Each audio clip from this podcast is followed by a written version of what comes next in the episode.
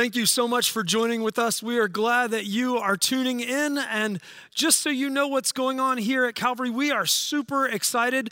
Uh, tomorrow, Monday, August 16th, we'll start our VBS program for our kids age three to fifth grade. So if you have a kid, we'd love to see them here. It's not too late to register. You can do that by going to calvary.org forward slash VBS. Also, if you got friends and neighbors, make sure you're inviting them. It's going to be an exciting time for our kids.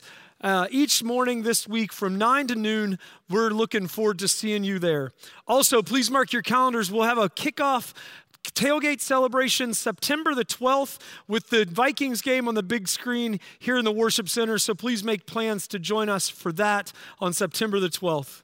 And then we want to say thank you. Thank you for your continued generosity and giving uh, through this time. It has allowed us to continue to drive the mission forward here at Calvary, and we are very thankful for your giving. So if you call Calvary home, you can give by clicking that button in the comments section or by going to calvary.org forward slash give. And if you're tuning in today for the first time, we're just so thankful you're here and we don't want you to feel any pressure to give.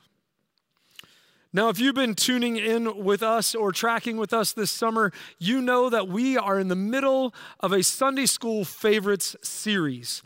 So, as we start this morning, I want to give you a chance to share with the people in the room with you what your favorite Sunday school story was. Or if you didn't grow up going to church, what do you think they do in Sunday school? So, you can share one of those two your favorite Sunday school story or what do you think they do in Sunday school. I'm going to give you 30 seconds to do that right now. So go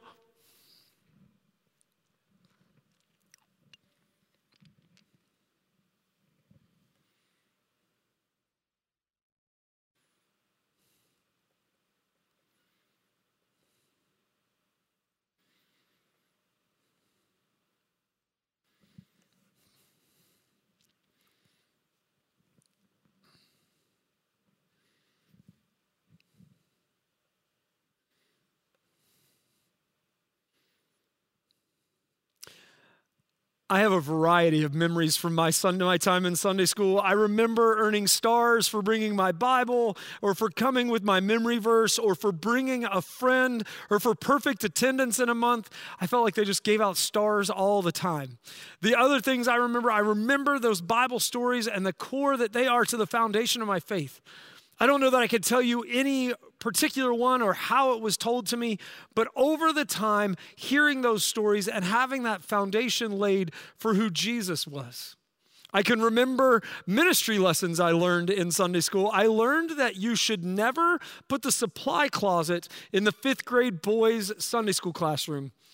We went to get a stapler one day when I was in fifth grade, and one of the guys opened the cabinet and was like, There are 20 staplers in here. And so, very shortly, we all had one opened up shooting at each other. And as our Sunday school teacher, I think, was losing his mind in the middle of it, I can remember skipping Sunday school as I got older, sneaking out the back when my mom dropped me off to go get donuts or uh, hang out with my girlfriend and all those kind of things. But what I remember most about Sunday school was the people I remember those teachers who invested in me, who were so passionate about making sure we knew that Jesus loved us and cared for us. And I, am thankful for the work that they did that has got me to the point where I am today. And so, when you think about Sunday school, when you think about those things, those are some of the core things that are happening in the lives of our kids. But as we dig deeper into these stories, we hope that they're challenging you in your faith journey and that they're helping you to take that next step of faith that God is asking you to take.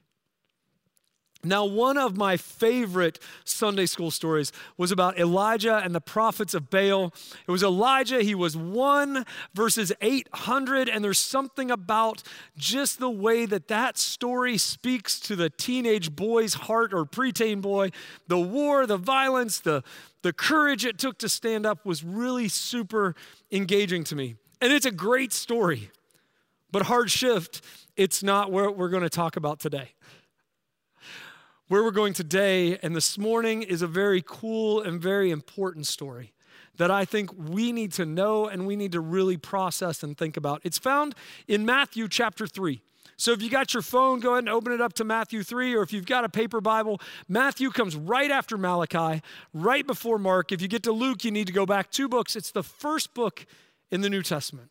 And it's one of the four gospels that tell us about the life and ministry and time of Jesus here on earth with us. The main thing we're going to talk about today is Jesus' baptism.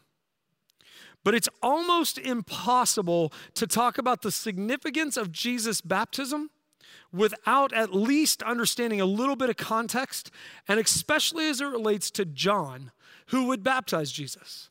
And so we're going to begin at Matthew chapter 3, verse 1. We're going to walk through, see a little bit about who John is, and then dive into the significance of Jesus' baptism this morning. So, Matthew chapter 3, verses 1 through 12. In those days, John the Baptist came to the Judean wilderness and began preaching. His message was repent of your sins and turn to God, for the kingdom of heaven is near. The prophet Isaiah was speaking about John when he said, He is a voice shouting in the wilderness, Prepare the way for the Lord's coming, clear the road for him. John's clothes were woven from coarse camel hair, and he wore a leather belt around his waist. For food, he ate locusts and wild honey. People from Jerusalem and from all of Judea and all over the Jordan Valley went out to see and hear John. And when they confessed their sins, he baptized them in the Jordan River. But when he saw many Pharisees and Sadducees coming to watch him baptize, he denounced them. You brood of snakes, he exclaimed, who warned you to flee the coming wrath? Prove by the way you live that you have repented of your sins and turned to God. Don't just say to each other, We're safe, for we are descendants of Abraham. That means nothing. I tell you, God can create children of Abraham from these very stones. Even now, the axe of God's judgment is poised to sever the roots of the trees. Yes, every tree that does not produce good fruit will be chopped down and thrown into the fire. I baptize with water those who repent of their sins and turn to God. But someone is coming soon who is greater than I am, so much greater that I'm not worthy even to be his slave and carry his sandals. He will baptize you with the Holy Spirit and with fire. He is ready to separate the chaff from the wheat with his winnowing fork. Then he will clean up the threshing area, gathering the wheat into his barn, but burning the chaff with never ending fire. All right, we need to pause for a minute. I want to take a look at this guy, John the Baptist, or also known as John the Baptizer. He's a pretty eclectic guy. You know, he, he lives, and some of you might even be wondering why is this guy so angry? Is it because he lives in the wilderness? Is he angry because his diet consists of bugs dipped in honey? I'm going to confess to you, I have no clue what it tastes like to eat a locust. I also have zero desire to find out what that might taste like. And honey or no honey, not interested in trying that, but that was John's basic diet. And John's message was a concise and powerful message, but his message is also why the Pharisees and Sadducees have come to see him. His message is very simple repent and turn away from your sins. Now, that word repent is a pretty churchy word, and sometimes it's hard to understand, but I think it's best to explained by this story of these two little girls in Sunday school. The Sunday school teacher asked them, What does it mean to repent? And the first little girl raises her hand and she says, To repent means to say you're sorry for your sins. The teacher says, Very good. Anybody else have something to add?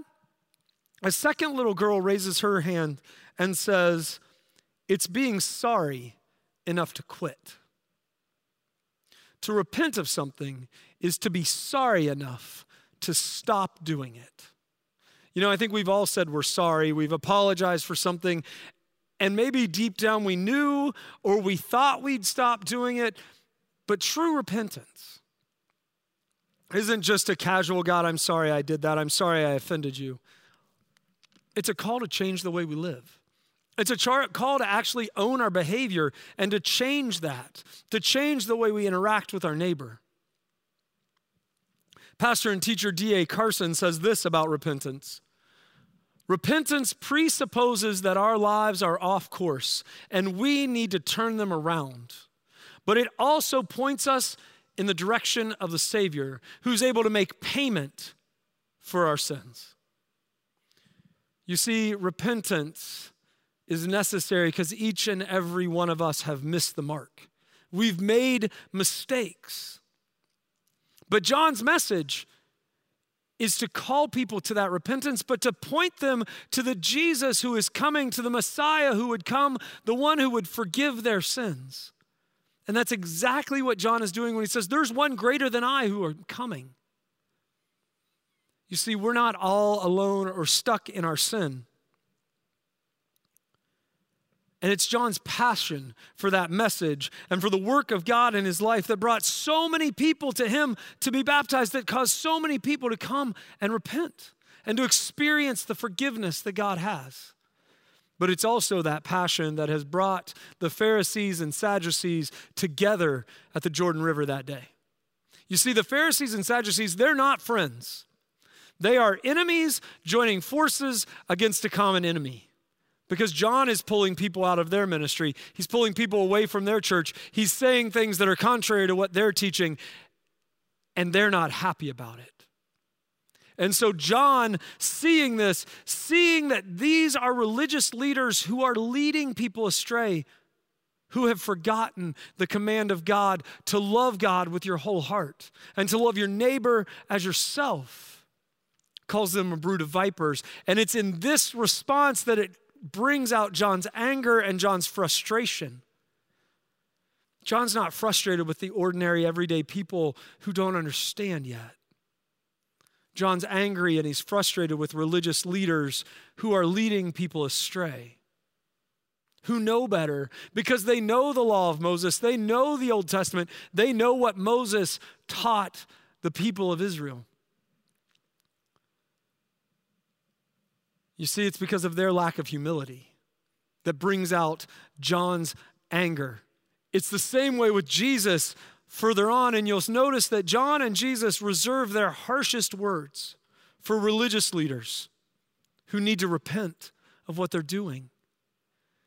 You see, these leaders were claiming their arrogance and their pride and their ability to follow God's law, but they'd simply turned the faith, the relationship that God wanted to have, with them, into a list of do's and don'ts and a bunch of boxes that needed to be checked off. And if you could check off all the boxes, God would love you. And that's not the message of the God that John was preaching. It's not the message of the God that Jesus came to proclaim. And that's why John is so frustrated in his words with them.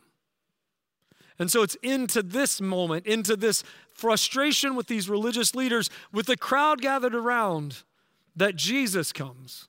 And I want to pick up the story in Matthew chapter 3, verse 13. Then Jesus went from Galilee to the Jordan River to be baptized by John.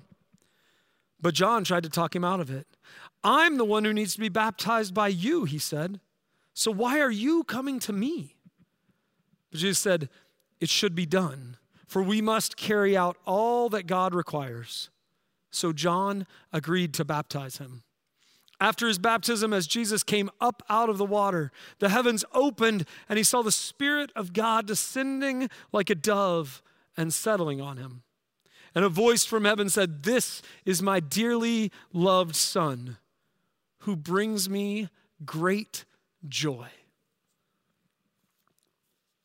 We see a very different attitude of John in the second half of this passage as Jesus comes into the scene, it's John's humble attitude and the words spoken by God Himself about Jesus that give us a great picture of why baptism is so important and why that every time we baptize a child or adult, it's such an exciting time in the life of the church.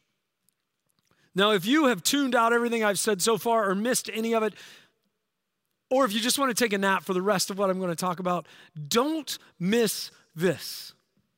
And that is baptism reminds us of our true identity and purpose in Christ. every time we celebrate baptism, we have a chance to remember who Jesus says we are and what Jesus has called us to do. So, what does Jesus' baptism tell us about his identity? It's not through the act of baptism that Jesus becomes the Son of God. But it is in this act of baptism that Jesus' identity as the Son of God is revealed to all of those who are watching. It's not John who declares these things, but God, the Father Himself, through the Spirit, declares that this Jesus is the Messiah. He is the hope of the world. He is the one that the Israelites from the Old Testament have been waiting for. Jesus has been, Jesus is, and Jesus always will be. And in all of that, he has been the Son of God forever. And it's this Son with whom God is well pleased. Jesus' identity as the long awaited Messiah is revealed to everyone who is watching. However, we see this is also a dual nature because John says, Wait, Jesus, shouldn't you be baptizing me? Why am I baptizing you? And Jesus makes this statement because we have to fulfill all righteousness. And John's like, uh, What? What Jesus is saying there is, I have to fulfill my identity. Pastor James Montgomery Boice says it this way In Jesus' baptism by John, Jesus identified himself with us in our humanity, thereby taking on himself the obligation to fulfill all righteousness so that he might be a perfect Savior and substitute for us. You see, God has spoken and declared that this is the Messiah, 100% God. But in the act of baptism, Jesus shows that he is also 100% man. Now, we were on family vacation a couple weeks ago, and my oldest son Josiah and I were talking about something, and he said, I'm going to do it 150%. And I said, There's no such thing as 150%. And he got quiet in the back seat and he goes, That's not true, Dad. What do you mean it's not true? You can only have 100% of something. He goes, That's not true. I said, Tell me a time when there was something that had more than 100%. And he's like, Jesus, he was 100% man, 100% God. That's 200%. And my wife chuckles in the passenger seat of the car and just laughs and says, I think he got you. So Jesus is this mind boggling thing for us, right? He is 100% God, and at the same time, he's 100% man, 200%. But it's in that identity that he's able to be our Savior, the one who came, the one whose death and resurrection provides for us a new identity. And so, what does this identity that Jesus have has in his baptism mean for us when we think about our, our identity as it relates to our baptism? First, our identity as followers of Jesus is not in our baptism, but in our belief in who God is and the, the work that Jesus has done in our lives. Listen to the word of Paul in Ephesians chapter 1, beginning in verse 4. Even before he made the world, God loved us and chose us in Christ to be holy and without fault in his eyes. God decided in advance to adopt us into his own family by bringing us to himself through Jesus Christ. This is what he wanted to do, and it gave him great pleasure. So we praise God for the glorious grace He poured out on us who belong to His dear Son. He is so rich in kindness and grace that He purchased our freedom with the blood of His Son and forgave our sins.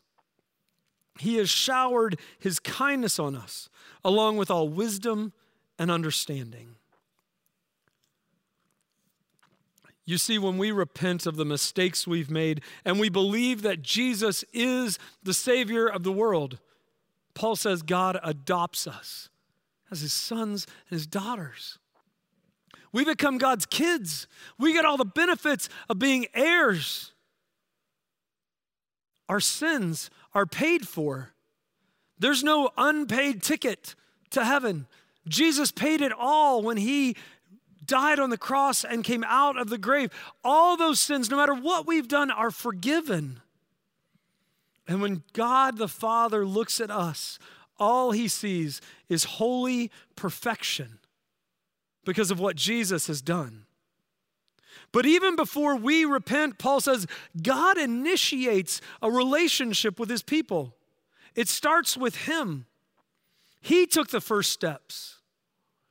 Whether you're one day old or a hundred years old, God chooses us first. And then he waits for our faithful response. Like Jesus, our identity as followers of Christ are made public at our baptisms. But our identity as followers of Jesus began the minute we believed. As we baptize babies here at Calvary, their parents are claiming on their behalf the promises of Ephesians 4 through 1, 1 4 through 8. In the life of their kids, they're publicly declaring to commit to raise these kids to be followers of Jesus. And as that kid grows, their identity in Christ is secured when they choose to repent and to follow Jesus. All of our identities rest on who we say Jesus is, not on how or when we're baptized. The second thing that baptism reminds us of is our purpose. Jesus' purpose was made clear in his baptism. John's message is a message of repentance because God's kingdom is near. But if we take a look at the Gospel of Mark, which is another author's telling of Jesus' life, he adds a detail that Matthew left out of the story. Mark chapter 1, verse 15 says this the time promised by God has come at last, Jesus announced. The kingdom of God is near. Repent of your sins and believe the good news. Jesus' purpose was to bring the good news to all who would hear it. Throughout the Gospels, we see this good news and how it brought change to the lives of those who encountered Jesus and believed in him. Jesus comes out of the water. He hears the words of the Father. He sees the dove rest on his shoulders, and he sets his eyes on his future the cross. The cross that will pave a way for us to be able to experience that good news. The cross where he will give his life so that we can be in relationship with God and the tomb that will be empty on Sunday morning. You see, Jesus' heart is that as each person sees the miracles, listens to his teaching, and follows him, they would know the love and life change that's available through his death and resurrection. Jesus' purpose is to head to the cross, to give his life on our behalf, and to come out of the grave on Sunday morning. Paul makes it clear that this is God's purpose from the beginning of time. If we go back to Ephesians chapter 1, beginning in verse 12 this time, God's purpose was that we Jews who were the first to trust in Christ would bring praise and glory to God. And now, you Gentiles who have also heard the good news that God saved you, and when you believed in Christ, he identified you as his own by giving you the Holy Spirit, whom he promised long ago. The Spirit is God's guarantee that he will give us the inheritance he promised and that he has purchased us to be his own people. He did this so that we could praise and glorify him. Jesus' purpose was to bring the good news. that we have an eternity secured because of his death and resurrection. So, what's the purpose that we're reminded of in our baptism? As followers of Jesus, of people who have said yes to Jesus, repented of their sins, believed in him, our purpose is to share the gospel every chance we get. Each time we baptize a baby or an adult, we declare the truth of the gospel that Jesus is the way to eternal life. That Jesus' life gives us life here and now, today, in this world. And that through his death and resurrection, we can truly live. I hope that each time we think about Jesus' baptism and each time we celebrate a baptism here at Calvary, we not only think about the beginning of Matthew's gospel, but we think about Jesus' words to his disciples at the end of it. When he said, Jesus came and told his disciples, I have been given all authority in heaven and on earth. Therefore, go and make disciples of all nations baptizing them in the name of the Father and the Son and the Holy Spirit. Teach these new disciples to obey all the commands I have given you. And be sure of this I am with you always, even to the end of the age. Jesus' call for us to go and make disciples is not a call for us to go and share the gospel with people we like or with people who look like us, or with people who have their lives together, or with people who are nice. It's not our job to evaluate who we share the gospel with, or who has the right to hear the gospel or not hear the gospel. To be quite honest, that's above our pay grade. Our job is very simply to share the gospel in word and deed with everyone we interact with, every chance we get. No matter who they are, no matter what they've done, no matter how we feel about them, we are to share the gospel with them. We're called to share it with all the nations, word and deed. And then Jesus says, Teach them my commands. Don't teach them the checklist like the religious leaders did in John the Baptist's time. Don't teach them to be good moral people. Teach them to love the Lord their God with all their heart. To understand that this God loves them so much, he wants to be in relationship with them. And to be in a relationship means to read his word, means to spend time in prayer talking to him.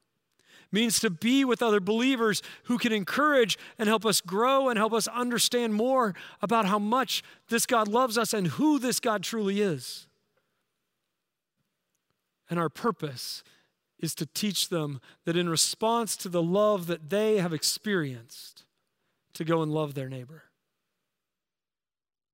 to be good neighbors, to love those around them, to share generously and graciously and to care for those that God brings in their path.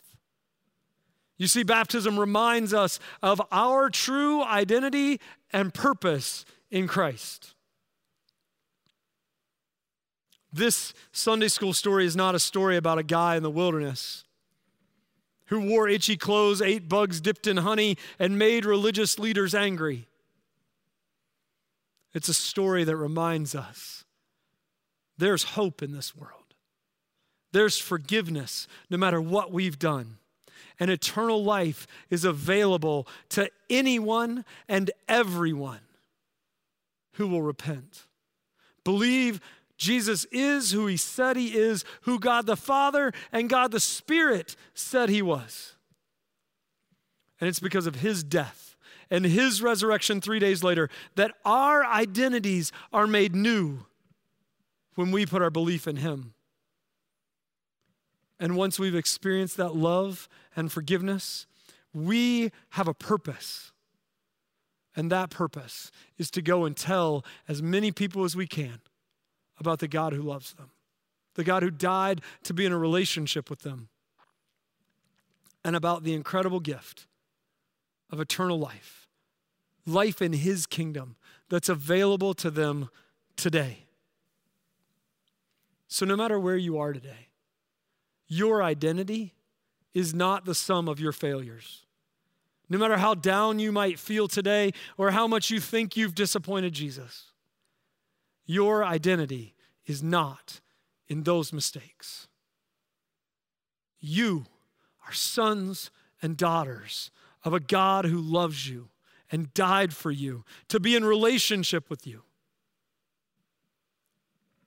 And as God's son and God's daughter, you get the incredible privilege of sharing that love with everyone around you. Every time we celebrate baptism, it should remind us of our true identity and our purpose in Christ. Would you pray with me? Dear Heavenly Father, God, we are so thankful that this is not dependent on us. God, we're thankful that you sent your son, that you brought him to that river to be baptized by John, that you led him to the cross where he gave up his life so that we may live. And God, we're thankful that He conquered the grave and that death has no sting. And we have nothing to fear because we're a new creation. Our identity is one of forgiveness, that we are forgiven sons and daughters of the one true King. God, let us rest in that peace. But God, let us be passionate, like John was passionate, about sharing the truth of the gospel with those we come in contact with. Give us wisdom about how to do it best so that people will hear the truth of your word and their lives will change. Give us wisdom about how to do it so that those around us will hear. Help us to see the needs around us that need met and give us wisdom about how to meet those needs so that we can explain we do that because of the gift we've received from your son and that that gift is available to everybody. Thank you for our identity and our purpose. And thank you for the gift of baptism that reminds us of those two things. God, we pray all this in Jesus' name and by the power of the Holy Spirit. Amen.